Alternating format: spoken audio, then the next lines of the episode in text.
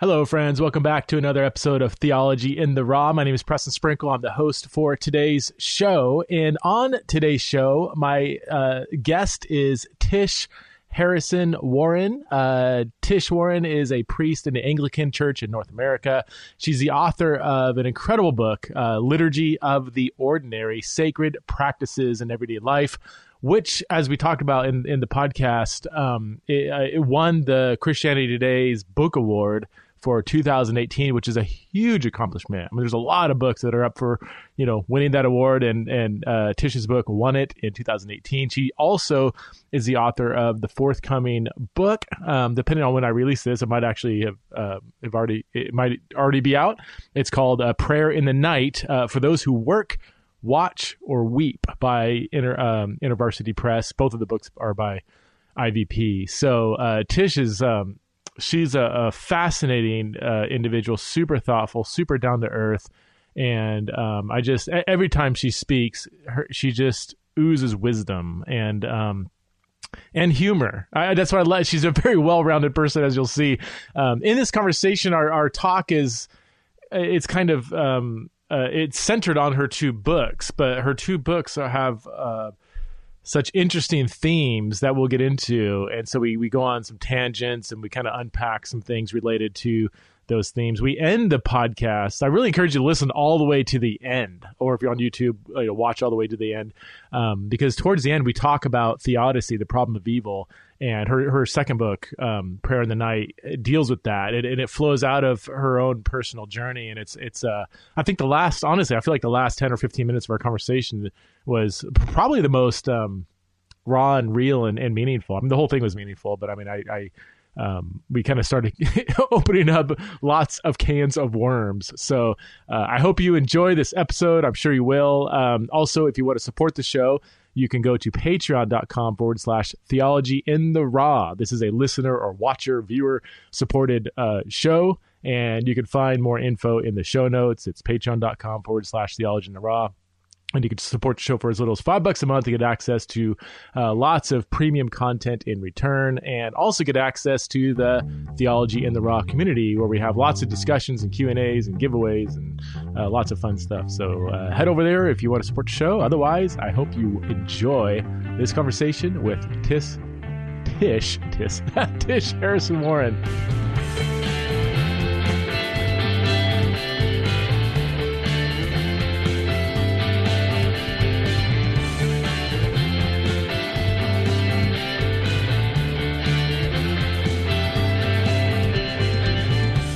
Tish. Welcome back to Theology in the Raw.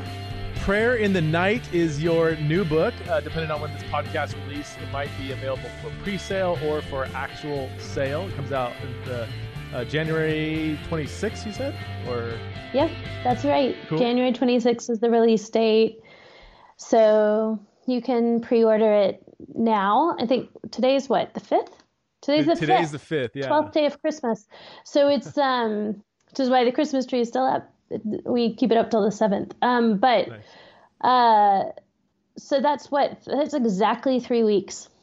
Cool. It comes out in exactly three weeks from today, so you can so, pre-order it or order it depending on yeah. whether or not it's when people listen to this podcast.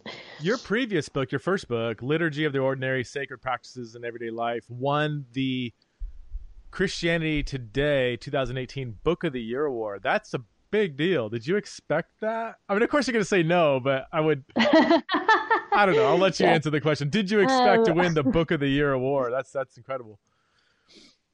So, Liturgy of the Ordinary has done um, far more than I could have ever expected. But I mean, um, it it got it got far more accolades than I was expecting, far more readers. It's it, it is my first book, should I say it was my first book or it is? I mean, I have a second book now, but it, yep. it's my first book. And um, so, you know, I was a relatively unknown author. I was still new. I mean, I was I wrote, I freelanced and wrote for various things, but um, no one expected, no one. I mean, the mm. publisher, me, my husband, my mother, no one expected it to do what it mm. did. And so, um, Yeah, so it, uh, no is the answer. I didn't expect that. I wanted you to say, um, yeah, of course. I mean, if I didn't get here, I would have like, what am I doing? yeah, so no, with your first book, you, I, I mean, I was just so everything's so new. Mm-hmm. It's like a, you go through a honeymoon period as a writer. It's just this exciting new, mm-hmm. everything's new, and um, you know, then just like a honeymoon period in a marriage, you go like, mm-hmm. like that wears off, and you have to figure out how to do this. You know, as a when the when the novelty of it wears off. Yeah. Um, so yeah, I know it makes it actually hard to do a second book um, because, uh, you know, my temptation is to go out on top before I just talked to Esau McCaulley, um, is a good friend of mine, and his book just won Christianity the Book of the Year, uh, Book of the Year this year. Did his it? book, Reading Well. Oh, and, congrats, Esau! I had him on the podcast right when he released the book. Oh yeah. Yeah. Well, so we're we're like um really really close friends. He's one of my best friends. We talk on the phone a lot, and um and I was like, "Welcome to the club, man! Like your very first book um, won lots of awards and has sold well. Like it's um, it's not easy." And he's like, "I know." He's like, "You, I used to complain to me about this, and I didn't understand. And now that I'm here, I'm like, man, I just like what? Like you just your second book, you know, there's like no way." It's a sophomore album now, so yeah. what was it about your book that what's the itch that it scratched from your perspective as you look back on that? Like, why did it? People have asked that too. I think it's, you know, astoundingly good writing. I'm just kidding. Heavenly prose. Um, um, I mean, I don't know. Like, I do, I do hope that I'm a good writer, and the other books will also resonate with people. Um, I, so I don't know. I mean, I really don't. But I, I think, um,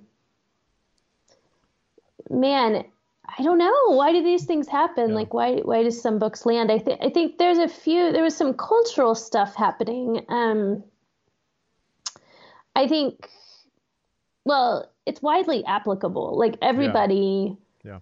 yeah. Um, it's not a book about that uh, applies to one demographic. Like every, everyone wakes up, everyone gets stuck in traffic, everyone um, goes to sleep at night and eats leftovers, and so um, it was something that a really wide audience. I mean, really, and I've heard from like urban twenty year old hipsters and um, an Irish Amish hmm. colony. Like that, really? they all like everyone has read it. Like people and now it's in six languages. And so I think um, it's there's something like human about it. Right. Um, I also think you know it's funny because it came out in 2000 December 2016, so four years ago now, and um, and it was right after Donald Trump got elected, and so there was I had the sense of like, well, no one's going to buy my book, like nobody cares now. It feels like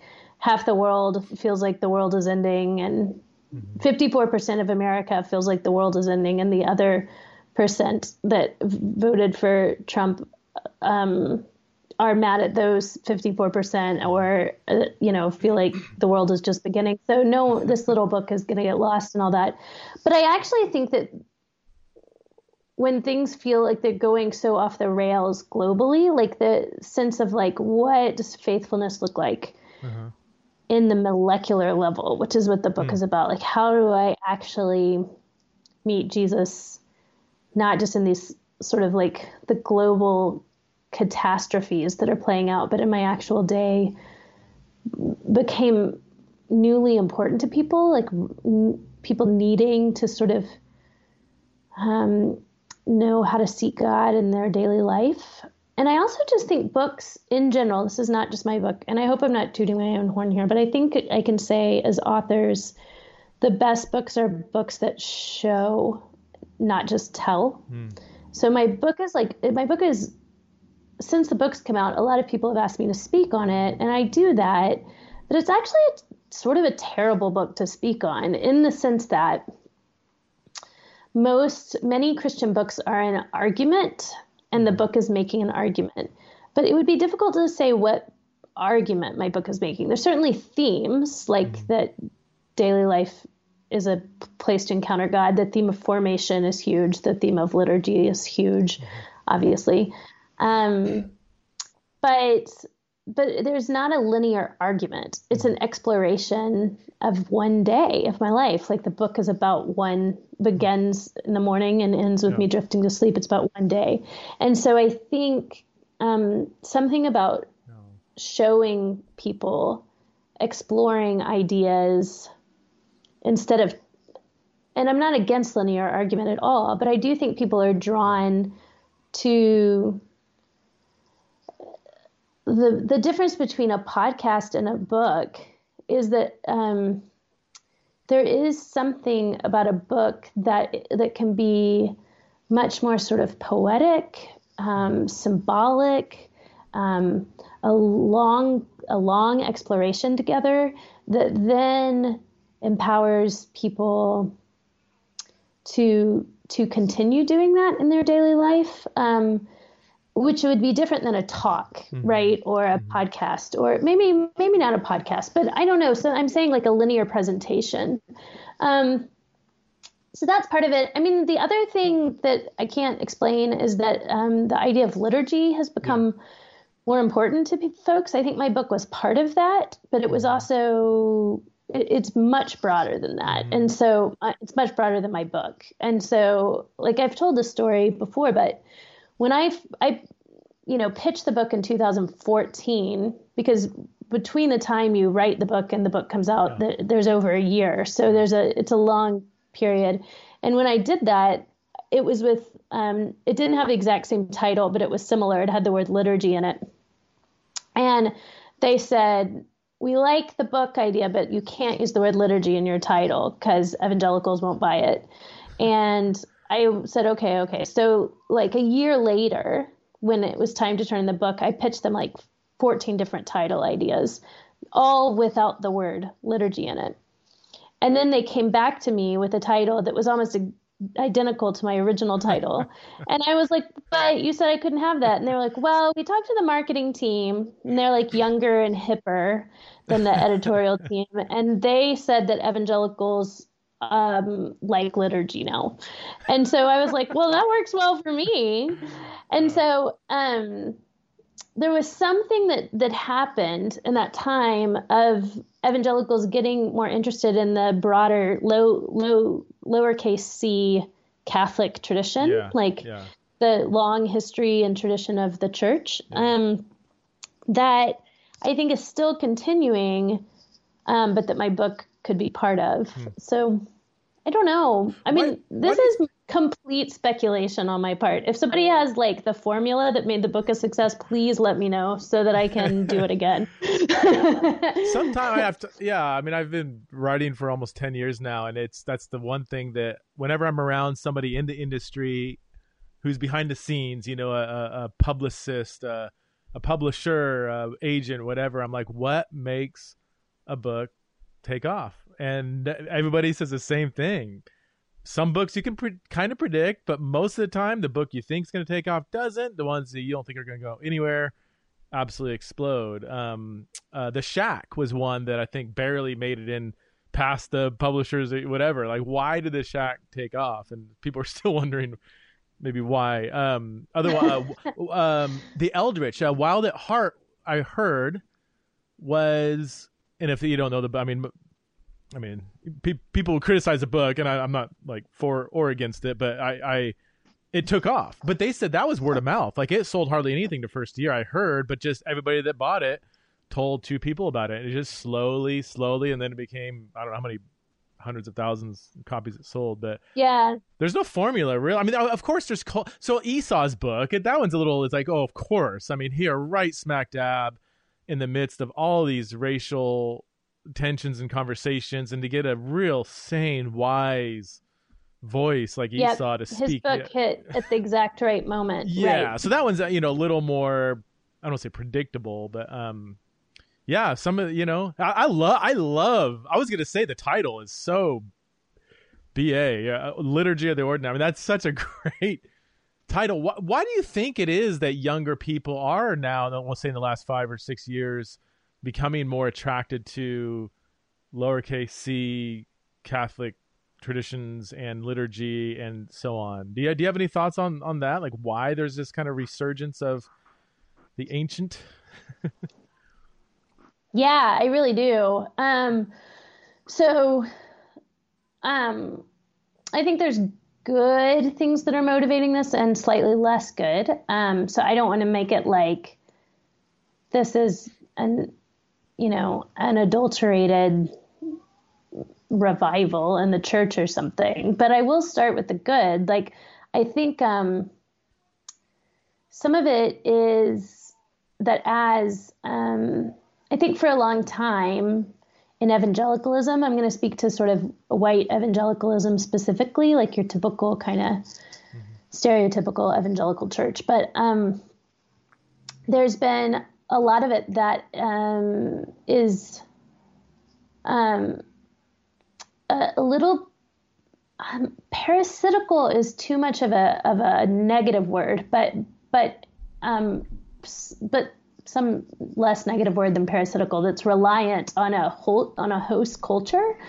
Um, so it's gotten a lot of its forms from things like CEO, like a like a business, mm-hmm. right? Like a, a mega church is like generally like an entertainment um, uh, model, or uh, with a with a CEO pastor, right? Um, mm-hmm. um, so so corporate models or um, models of um, like a, um, a TED talk with a band, kind of, um, and um, and some, I mean, I guess there's been some sort of like response to that, um, which is more kind of whatever. I was like on the edges of kind of the emergent church movement and that whole thing, but that still can just be like another subculture model, like. Yeah we're doing like an independent coffee house kind of mm-hmm. vibe. Um, so um, I think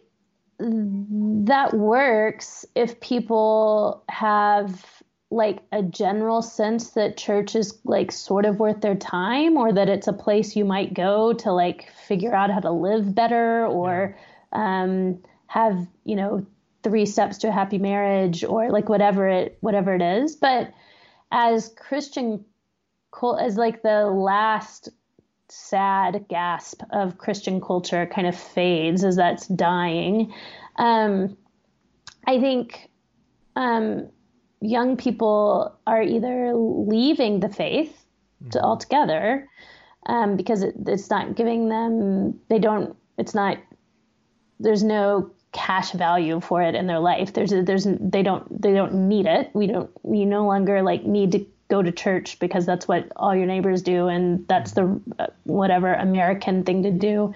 And so um so those who stay, I think know, we almost intuitively know that we need um, deep, deep roots, that we're just mm-hmm. not going to be able to weather the storm of of modernity and post-modernity and um, I don't even know if post-modernity actually exists. I think I think it, it it's just modernity continued. So modernity with um, I'm going to come back to that, but with, keep going. but but we're not going to kind of be able to weather the questions and and doubts and and um, life in contemporary America, mm-hmm. um, and and the difficulties of that and the marginalization of that without being rooted in something very lasting and real and that is um, not a fad and that can support the weight of our souls and that is um, a some a bigger room that we can walk in rather than something that we sort of only have to kind of gin up in ourselves. Mm-hmm. Um, and so I think there is a sense of of going back to um, the Christian tradition, um, both to to root ourselves theologically, um, but also that these forms there's an understanding of, of that they shape us. I, I, I think that's part of it. I think there's a draw to being formed by something older and more um, enduring than ourselves or our own assumptions or our own culture um, because liturgy by nature is is cross cultural it's it's it's transcend it's cross cultural it comes from a different culture. I mean we, we read things from the third century and John Chrysostom's prayer in our liturgy, like that is from a different culture.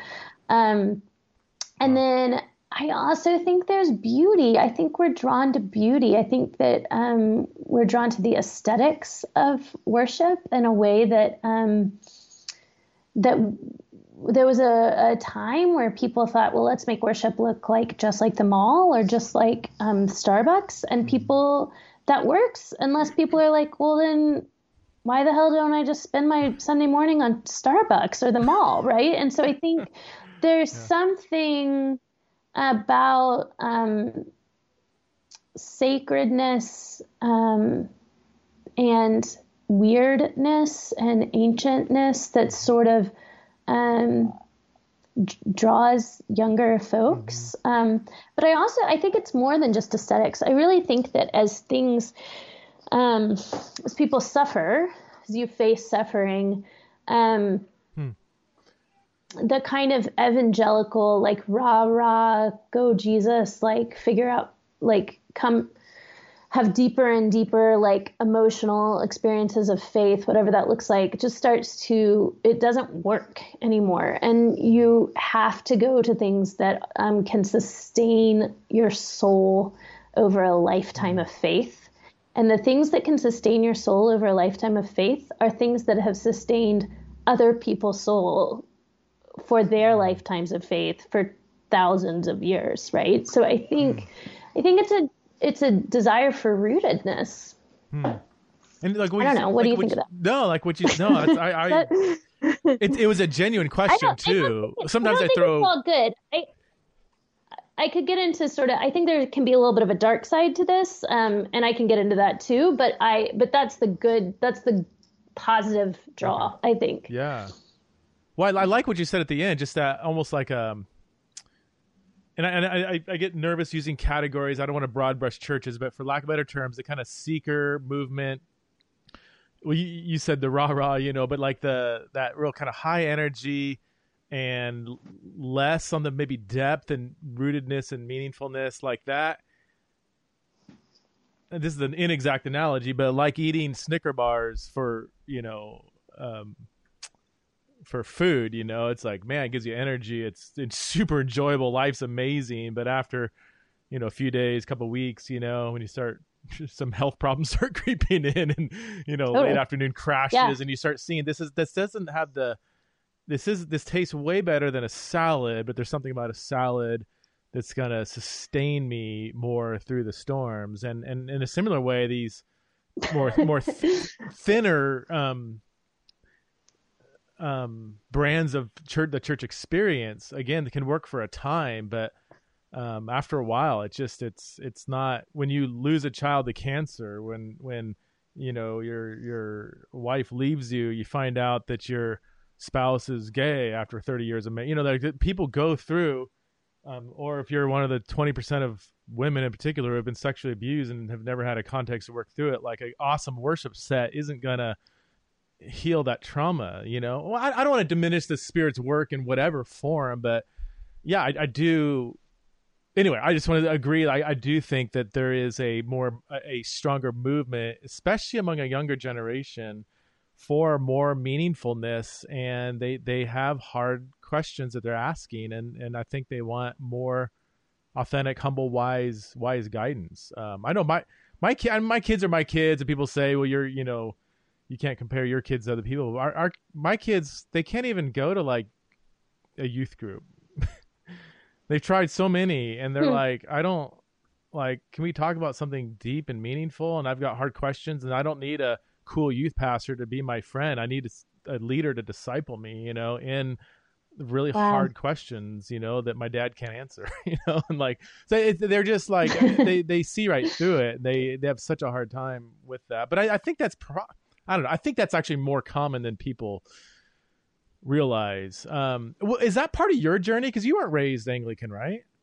What was your no, church? no, your right, no, not at all, not at all.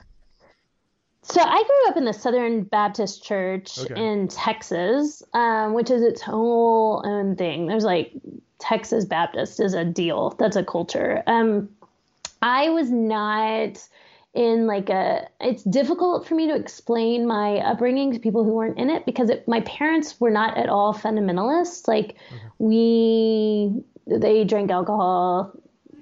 I was around cussing. They my, at one point in college, my mom told me I need to have more boyfriends and drink more. So like it was not. And she was sort of kidding, but I was a very serious, very serious about my faith kid, and she like was genuinely worried about me. I think that it was I was taking this, I was taking Christianity like a little too far. Um, so I um, so yeah, I like I didn't kiss dating goodbye ever. Um, that wouldn't have been something that my parent my parents would have been very confused if a boy asked them to court me. They'd be like, "What the hell is wrong with that kid?" Can so um, my dad would just be like, "Just ask her to the movies if you want." I don't I don't know what you're asking me, son.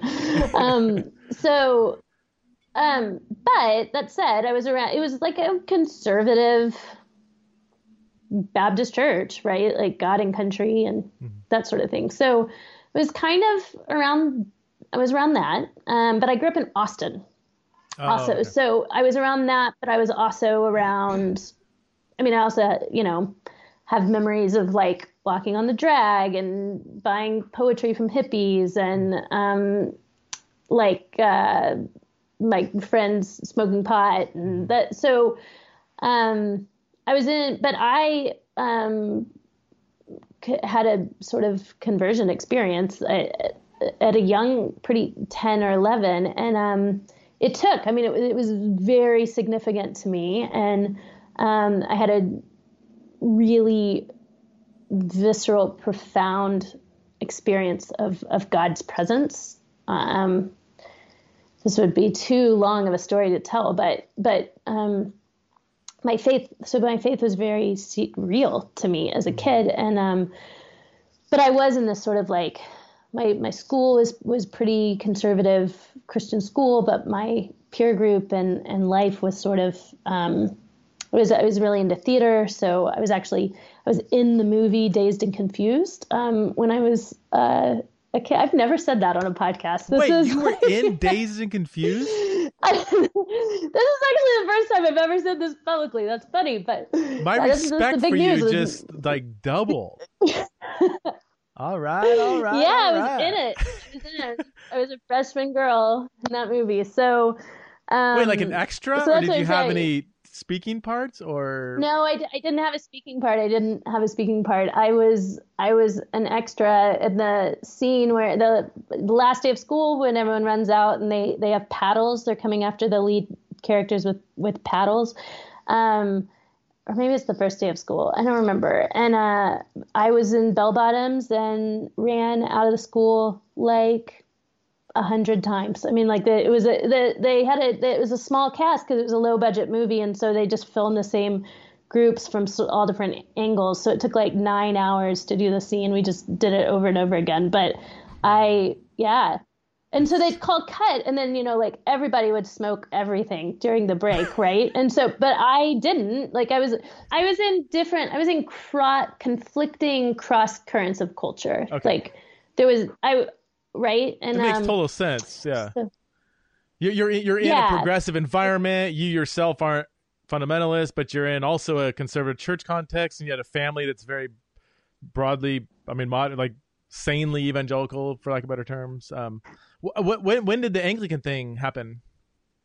Yeah, much later. So I actually went in college, started going to a PCA church, and um, kind of became reformed. Like I didn't have that I didn't know what that would have in, in high school. I wouldn't have known what that term meant, but um, but but was exposed to sort of like doctrines of grace and um, mostly the mostly grace. That I I grew up I knew Jesus, but I had no concept of, of grace and of myself as a sinner. I was a really good kid, like an obedient kid. So the notion of myself as a sinner was more theoretical than real. And sort of through college and making like screwing up and seeing my own selfishness in a lot of ways, I ended up going to this Presbyterian church in in the PCA and was um, in the PCA for like 12 years, something like that. And um, and then really it was after seminary um, sort of accidentally, I ended up becoming Anglican. We didn't mean to. We we we were in we were we were back in Austin where I was from just for the, kind of like a gap year between seminary and when my husband was applying for PhD programs, and so we just knew we had to find a church quickly because we were there a short time, and so we um, couldn't find a PCA church for various reasons. Um, and so there was this little Episcopal church that was um, just like a very small, sweet evangelical Episcopal church. And we started going, saying like, this is going to be a summer fling for us. We're only going, we were, I mean, we were there for a year, but we were like, this is, we're not staying, we're not going to become Anglican or, or this is just like a new experience. Well, anyway, I write about this in the book, but every week that I went, I, I wept. I just cried through the service mm. because it was so needed. It was like water to wow. my. It was actually what I told my husband in the car every week was like it's like chamomile tea. Like it just felt like so comforting and nourishing. And like if you've ever had like strep throat and drank like chamomile tea, it's just this like needed thing. And I felt like um, we had been in when we we lived in Cambridge, Massachusetts before this, right between literally right between Harvard and MIT. Wow. We went to a brilliant church, but the Presbyterian church can be so so heady mm-hmm. and doctrinal. I tend to be heady and doctrinal. My husband has a PhD now, and we were in seminary, so we were hmm. we were just soaking up like the very very best ideas of of the faith. We were soaking up doctrine. We were reading all the time. We were learning Greek and Hebrew, and all of that was great, especially because both of us were from a little bit of like um, anti-intellectual Christian backgrounds, yeah. and so um, being like unsatisfied with that, it was like very healing to find this like theological ferment happening. But it got after years of that and being married to each other, we, we um, first of all had a faith that kind of only used our brains mm-hmm. um, and was really disconnected from our bodies and that sort of thing. Mm-hmm. But also, we I I just had no notion of formation, and mm-hmm. so we were like knew our stuff, like we were like theologically informed and fighting like cats and dogs with each other in our marriage. Like it was, it did not, it wasn't like resulting in sanctification, humility, kindness. Like that, it wasn't, that was not happening. And so we, so the, so, uh, the rootedness that I talked about and the use of my body and, um, being just like I was really exhausted at the time, and so being able to sort of just throw myself in the liturgy and not have to get to a certain like mm. cognitive place yeah. or of of depth of belief or emotional place was incredibly liberating for me. Um, so really, the I, like formation coming in my life was so transformative. Wow. And the liturgy itself, we just completely fell in love with. It was. Yeah um, we just we just totally fell in love. So at the end of that, we actually moved to Nashville for my husband to go to Vanderbilt, and we tried to go back, and we just couldn't do it. We just we couldn't like we we couldn't do it. So we ended up just Anglican, and then eventually got ordained. And I'm an Anglican priest, and so is he. So oh, he is too. Yeah. Two okay. Yeah, wow. yeah. Wait, our sa- kids same, are same church? Two, two that... double preachers' kids, so pray for them. Like and two, yeah, very uh, intellectual. Well, that's that's pretty rare. Um, yeah. So you yeah, guys are. I mean, he's way more intellectual than me, but yeah. Um, I want to transition to uh, prayer in the night because that, that we started 35 minutes ago. I was trying to jump. My goal was to start with your newest book and work our way backwards. That's gone, but let's jump It in was now. really important to me yeah. that you know, I, I feel like IVP wants me to prioritize telling you I was in Dazed and Confused when I was 14 over my newest book that I want people to read. I am still, I mean, more impressed with your cameo in Dazed and Confused than your writing. No, just kidding. did you did you actually meet Matthew McConaughey? No, I never met him. Never met him. No. him. Well, back I've then he been wasn't. around him. What's that?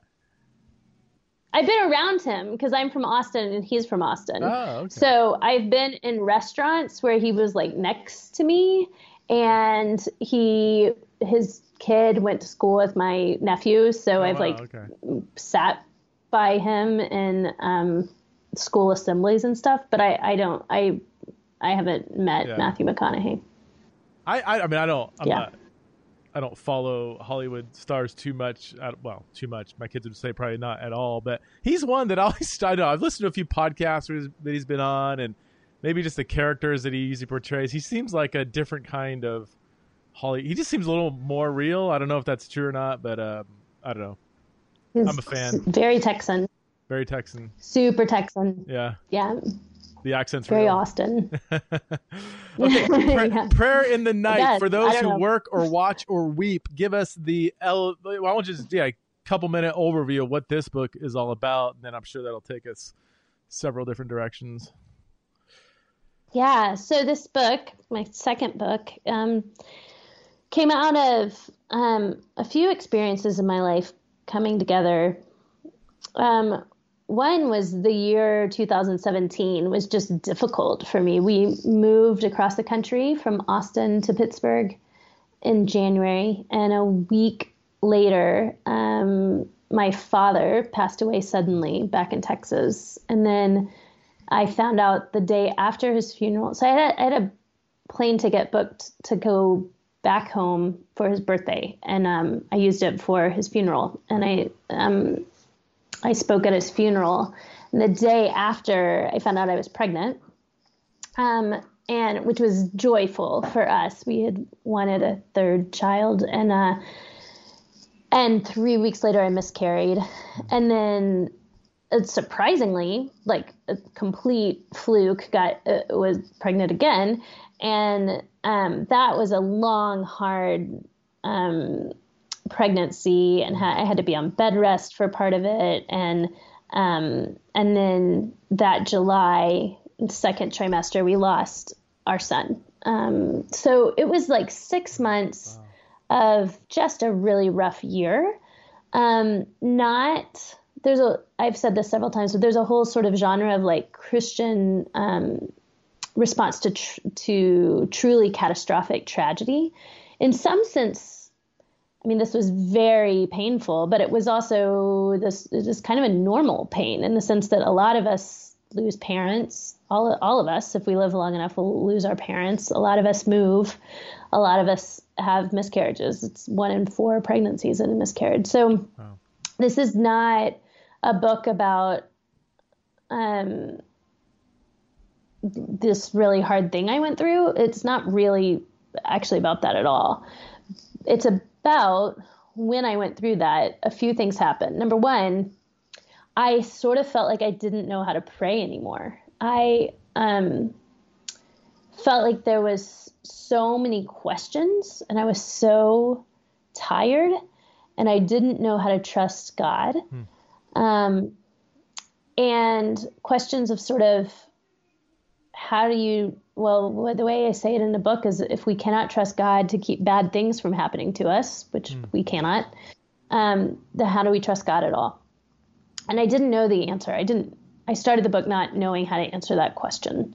Um, and that was a, a theological question, but it was a very practical question too of, of if I if I how do I continue in this faith in Jesus when I don't know how to when I, I can't be reliant on my own energy or my own um, ardent faith, which w- was because I was full of doubt. Um, and I didn't know how to talk to God. Mm. In the middle of that, also, night became really hard for me. I could sort of keep going during the day, but um, mm. but um, I would have anxiety at night or the stillness of night was really overwhelming to me. And so I would fill it up with um, Netflix, a lot of Netflix, a lot of Twitter, a lot of reading political articles. Um, this was 2017, so a lot was happening in our world at the time. Um, and I would just, I, I, night became this sort of um, difficult, fearful thing for me that, um, and so, um, for me that like all of that sort of hinged on the notion of vulnerability. Like why does god allow us to remain vulnerable to be vulnerable? Night is a really vulnerable time. Um, and so i um, started I, I, like really through a counselor um, came back to the practice of compline which is um, an Anglican office of prayer at night. It's the final prayers of the night. A prayer office is like a prayer service that we do, and it's um, and so I started doing Compline. I started praying Compline, and so um, the book isn't about Compline per se. In other words, it's not like um, you should pray Compline. Here's why. Here's here's what Compline is. But it takes one prayer out of Compline. Um, that it's um, I'll just say it. I mean, it's the keep watch, dear Lord, with those who work or watch or weep this night, and give your angels charge over those who sleep. Tend the sick, Lord Christ. Give rest to the weary. Bless the dying. Soothe the suffering. Pity the afflicted. Shield the joyous. All for your love's sake. Amen. And so I, each chapter in the book is a meditation on each phrase of that prayer and I use the prayer as a way to enter into questions about theodicy, like why, how can God be all good and all powerful and bad things like regularly happen in the world, mm-hmm. but also about vulnerability. How, why does God allow us to continue to be vulnerable? How do we meet God in our vulnerability? How do we deal with living in a world where we are so prone to harm? And wounding. Um, and and and the so the book is wrestling with that and in the context of darkness and light. Um, where do we see god's light in the darkness? Where does god meet us in the darkness? And then finally sort of the the whole culmination of the book is in the love of god. Like where is the love of god in the dark? Mm. and how do we continue to pray to a God that we hope and need to love us when things are dark and we're not sure and we're full of doubt. So those that's um, what the book is about. So it's about um, my own struggle with where God is in the midst of um, loss and woundedness and fear of the future and um, how do we keep praying when mm-hmm. faith feels hard and distant and um, when we can't settle for sort of trite answers? Mm-hmm. How do we continue in the faith? Mm. So, yeah, it's, I mean, I guess it kind of gets back to this idea of rootedness that sort of has kept coming up in this podcast. Yeah.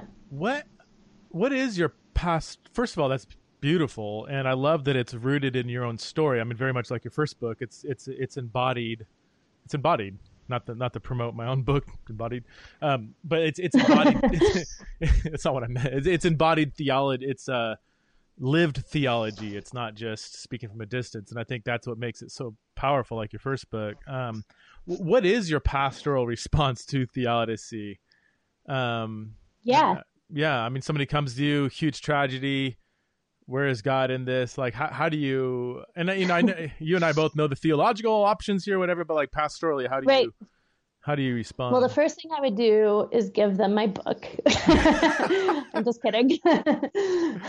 I'm just kidding. But it is funny because it's like, you know, I I I started this book. I've told this story other places. So, but if I I didn't sit down to write this book, I tried to write another book about theology, and every time I tried to write that book, this is the question that I couldn't get around. And so it was like once this idea came to me to write about night and Compline in this book, it was like it was like this cat that just kept coming back to my house. I couldn't get rid of it. And so um, I felt like I, I, just had to write this book. Every other question that I was asking was a distraction from the actual thing I was dealing with, which is how do you, I don't know if I trust God.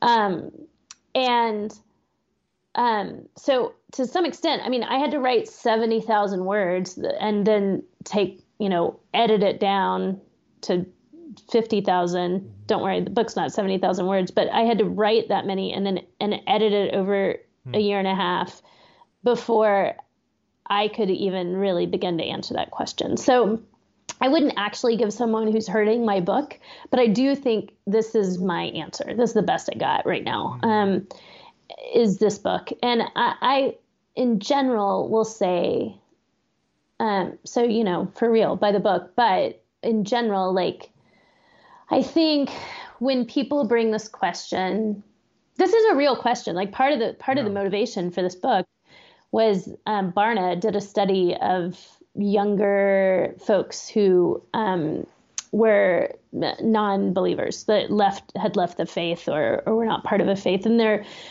their number one or in the top reasons for them not believing in the Christian faith, it was um, it's hard for them to buy that a good God could allow bad things to happen in the world. Um, and it was actually cited. It was one third of all folks um, who responded said that was their reason for not believing, and that's higher percentage with Gen Z and millennials than they've ever seen before. So it seems wow. like um, this is becoming more of a question, uh, which is interesting, right? In a in a world where we have, you know, more vaccines and we're safer and we have, you know, anti-lock brakes. It, this has actually become more of a question, like a bigger question for younger folks. Um, but I'll say I think um, so. It's never an it's never a purely intellectual question, right? And I say this in the book is that like it, we have I think there there are sophisticated philosophical answers to this, and those are very helpful, very helpful. Mm-hmm. Um, uh, but they're but incomplete. They're, they're, they're insufficient in and of, of, themselves, I would say. Right. Yeah. Because at the end of the day, um, what I say in the book is that um, this is a cry for things to be made right. I think at the end of the day, it's our soul's longing that we don't just want answers, we want action from a God that sets things right, that brings justice, that heals diseases, that binds wounds. We want the restoration of the world. We want things to be mm-hmm. made better. And I think that that longing is right to have. And I think that we, to the extent that we try to save God's reputation by giving pat answers yeah. or by saying it's not that bad or look at the bright side, we're actually extinguishing or, or, or trying to snuff out a longing for things to be made right in the world that is from God and that is right. Um, so I think that we we have to be honest about the brokenness in the world and about how we need God to come and to set to bind wounds, to to mend what needs mending. Um, so I'm saying I think it's more of a um, almost a primordial cry for things to be made right that we all as humans share. Mm-hmm. Um, that this question comes out of. And I just want to affirm that like that is the right response to darkness. Like that is a true response to the brokenness of the world. Um, mm. Now, I don't think it just ends there because I, I think God has responded to that cry, not perfectly. I mean, I, I make, and that's not the right word, not, not with like a, an easy answer or a yeah. complete answer. Um, I don't, I mean, God has responded perfectly because he is God, but, um, but I mean, um, I don't think that there, I think at the end of the day, enduring the brokenness in the world, the problem of evil is is it, it's that it's enduring. Mm-hmm. It's enduring a mystery. Mm-hmm. Um, and so I talk a lot in the book about enduring a mystery, um, that phrase and and what that means and how we do that. Um, but I and the reason I think it's about enduring a mystery as opposed to finding an answer is I don't think that this can be answered until God Himself sets things right. I think that we're longing for a culmination of things that we will not fully be satisfied until we until we see God set things right. I mean, in some sense, the entire Christian story, creation, fall, redemption, consummation, is an answer hmm if there is an answer to the problem of evil. The story of Jesus is the answer. Now, that said, we um, we have to sort of walk through that day by day. We're living out that story, and so I think um, that in even in our frustration with God, there's a hope, there's a longing that this isn't it this isn't the the evil that darkness doesn't have the last word. That there is something else.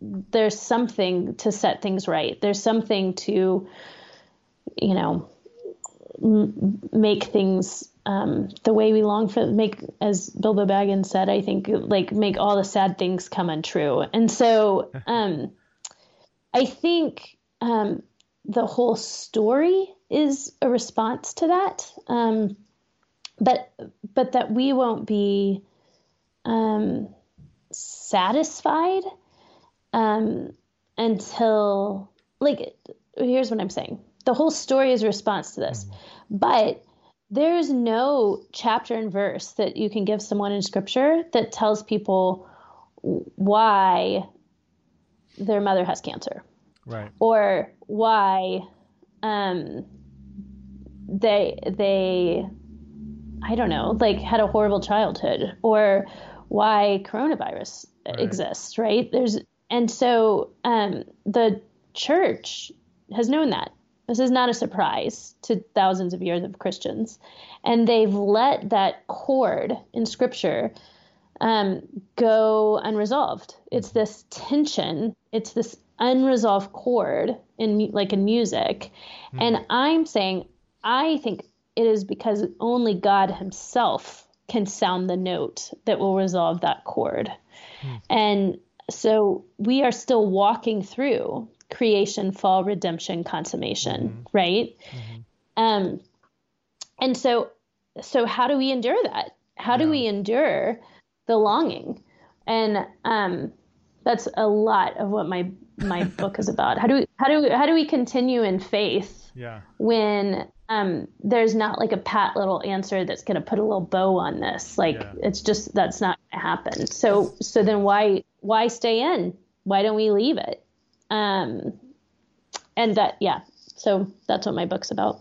Anec- anec- thank you for that. A- anecdotally, I would affirm that Barna study. I think that that the question of the you know problem of evil, theodicy, whatever you want to call it, which is related to do- the doctrine of hell and and suffering and evil in the world and everything. I think, I, yeah, I, I wish, um, I think there is a need for the church to have a better, a better response to those questions, which isn't a, a pat answer. It, it, I love the way you're not giving a, uh, answer in a sense. Like, here's the right, you know, it's it's entering into the story. It's acknowledging the mystery. It's embracing God um, with some level of doubt and difficulty and, and, and not plastering over that. I mean, to be honest, to be vulnerable with you, I mean, you're a pastor, so maybe you can help me out here. I have a growing difficulty with two things in the Christian narrative. Number one are the pervasive number of passages that seem to give promises of protection. God will not let your mm-hmm. foot slip if you're faithful. I mean, the Psalms are filled with them. People are people are so they love the Psalms. I I have a hard time with so many Psalms, not just the imprecatory ones. Psalm 139, you like, know, dash my enemies' right. babies up against the rocks and crush their faces on this, you know, like that. That's problematic, as C.S. Lewis right. pointed out, and many others. But but, but the but the prom- but the promises of protection drive me crazy. Try- right, like Psalm 91. That's all about you know the pestilence will not come to your dwelling. It's like, well, how do we say that? How do we say that right now? You can't. I can't and all I can say as a theologian is, well, that's not really a promise; it's a cry. But it sure, the the word "will" will not come to you. That certainly sounds like I can't quote that without giving all kinds of caveats and explanations because people are like, "Well, it sure as hell came to my door." Where you know, like yeah. I don't know, I don't know what to say I have the same yeah. kind of struggle. Um, and the only answer I can come up with is a doctrine that I don't think is the best representation of Scripture, and that's ultimate reconciliation. And I'm going to get some emails for this. Well, I'm an I'm an annihilationist. I'm I'm not an annihilationist. I'm a, a interpreter of Scripture who has recognized the pervasive evidence for annihilation in the Bible. you and I might be in disagreement on that.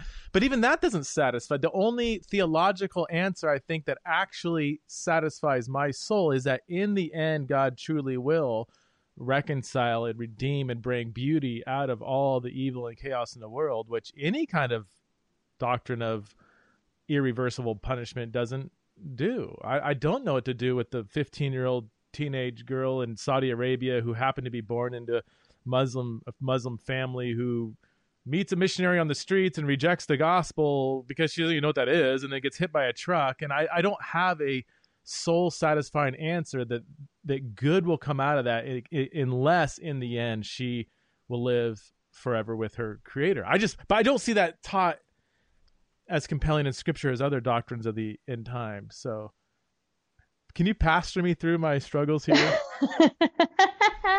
You're gonna get me in trouble, Preston. um, so, uh, okay.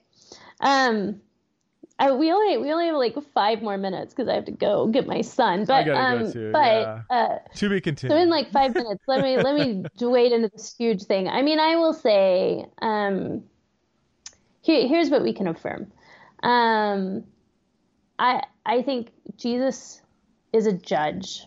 Um, he's a judge of hearts, and uh, and he he he judges evil. He judges evil in us, um, and that's we can affirm that, and we can affirm that he wishes none to perish. Yeah. Um, and um, I think well, I'll just be honest. I mean, I think um, if so, my concept of hell, like to some extent, actually, I'll say this: the only time I I tend to not, I say this in the book, but I tend to not connect with God as a judge. That's a hard concept for me, and I much more like kind of like the hippie Jesus, like like the chill Jesus, like the Austin Jesus. But, um, yeah, totally. But um, uh but I encountered this really horrific um, situation overseas where children were being um, essentially held captive through the um, adoption system. They were um, folks that wanted to adopt them, and they they were taking more and more money from them, but never processing the papers to um, get these kids ready for adoption. And so they were they were just being. It was a they were using kids as bait. They were using kids to make money. And it was evil. It's awful. It's it's exploiting the weak. and nothing was being done about it, and nothing has been done about it because um, the authorities were being bribed. In that situation, I realized no one is coming for these children. There's nothing to do. And my only hope was that like God saw and God would come as a judge, like that God would judge mm-hmm. and t- care for the weak.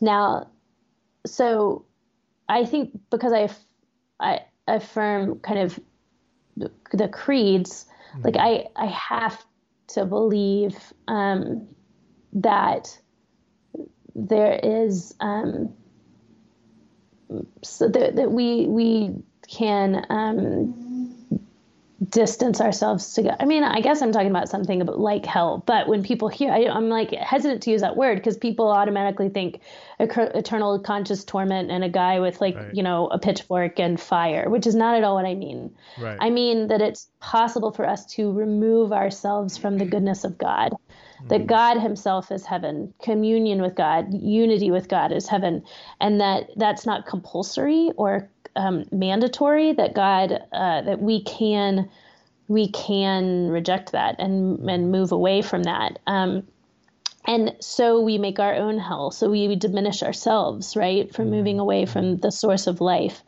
Now that said, I think that that like if if there's a door in hell, it's only locked from the inside, right? Yeah. Um, that there is a sense that uh, anyone who longs for God and to know God, um, that that will not be thwarted, even mm. if you're a 14 year old Muslim girl, mm. right? That, um, and so I think Jesus is the source of all salvation, period. Right. Um, but would I? So I'm absolutely fine with saying there is judgment. I'm absolutely fine with saying we we can cut ourselves off from the grace of God, or we can we can reject the grace yeah. of God. We don't. It's not. It's not. God's a gentleman. He doesn't like force himself on us. And but I um but I'm also will I will never say this individual is saved and this individual is damned. Like I just think that that's in the wild mystery of God. I right. will not say that. Yeah. Um, so, um, what does it mean that Jesus makes all things new? Yeah. Like, yeah. what does that mean? And that absolutely is our hope. I mean, I think you're right that at the end, you know, I saw someone um, talking about like basically I don't believe in God because it was on Twitter because of this like horrible, um, you know, sad video of of a woman with dementia, and I thought, well, we have dementia either way, God right, or no God, yeah. like there's horror in the world. What I have in Jesus is hope that the chaos and the destruction that is dementia. I don't mean people with dementia. I mean yeah. dementia itself. The disease that that is, mm-hmm. will be judged and will be subdued and will be put to death under the power of Jesus. Mm-hmm. So, um, what does it mean that Jesus makes all things new? Does that open itself to a kind of annihilationism?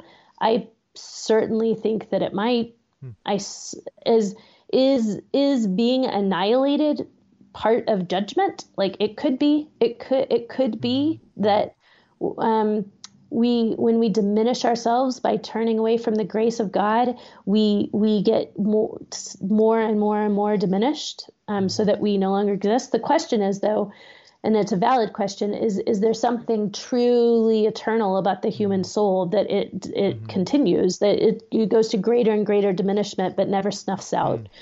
because the possibility of redemption is always there um, and just because the human soul is um, is eternal um, now all of that I have no idea like all of that is shrouded in mystery and there's not scriptural yeah. there's not like utter scriptural right. clarity. So I didn't mean to talk about annihilationism here, but like, um, I'm I'm I'm open to that sort of idea.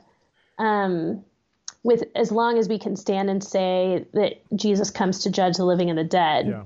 um, because I think that's true. I mean, I, I affirm that I affirm that that's true. Right.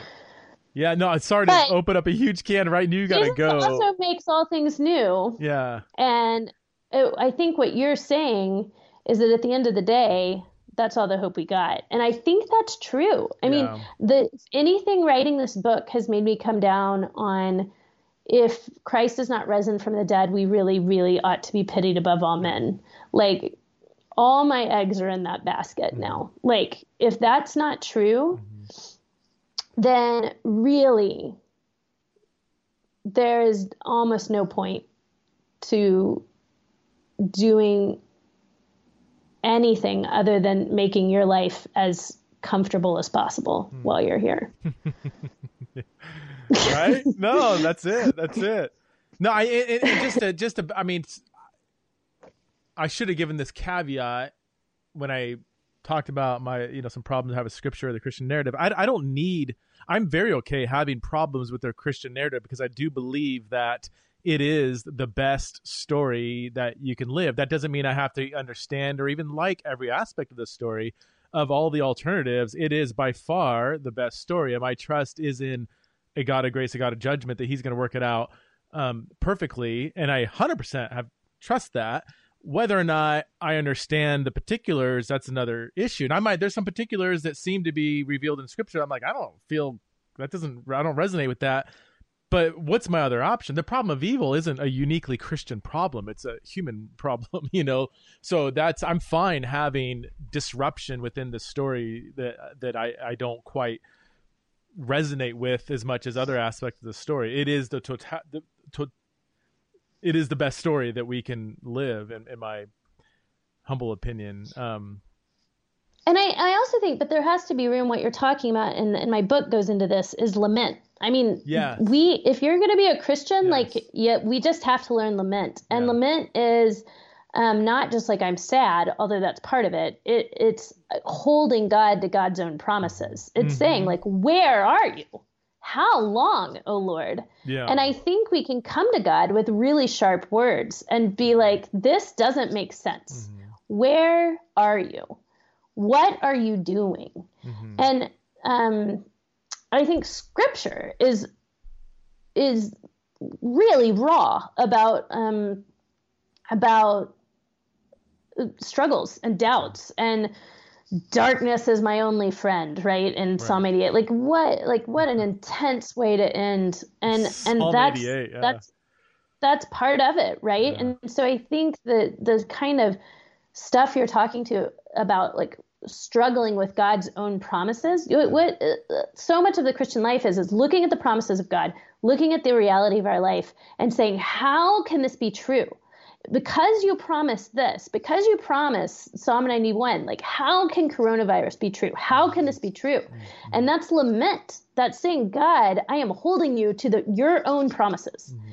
And I think that we, one of the ways we endure the mystery of theodicy is by leaving room for grief around that and leaving mm-hmm. room for lament around that. We don't stop yeah. there and then I, I, go on in the book, but that's part of it. Mm-hmm. And we, if we miss that step, then I think we're going to inevitably have a thinner, like a, a, a less honest faith. Like it's going to be just like we, are going to result in sort of saccharine answers because we can't wrestle with the real things that you're bringing up that that that scripture brings up like i think your average christian church service in america we're taught to be less honest with god yeah. than the scriptures themselves are um, wow so and the the very most common psalm more common than the psalm 91 promises of of things working out is lament. It's the mo it's 40% really? of all psalms are lament.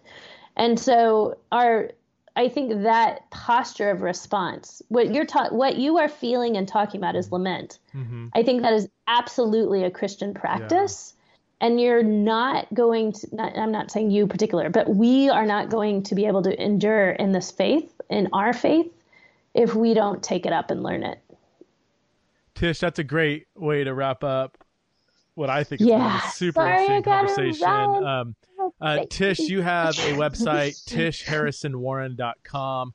Uh, two books, um, which I've already talked about, and it's in the show notes. So you got to run. Uh, your kids are probably pounding at the door. Yeah, my son. Thanks so much for being I on the show again. Uh, I really appreciate your work, your ministry, and I wish there were a hundred more um, Tish Harrison Warrens out there. But well, Aw, we only have one. I so- feel like we'd be friends. I wish we lived closer. I know, right? Oh, well. Yeah, yeah. Well, let's. Uh, yeah, I'll have you on again when you write another book.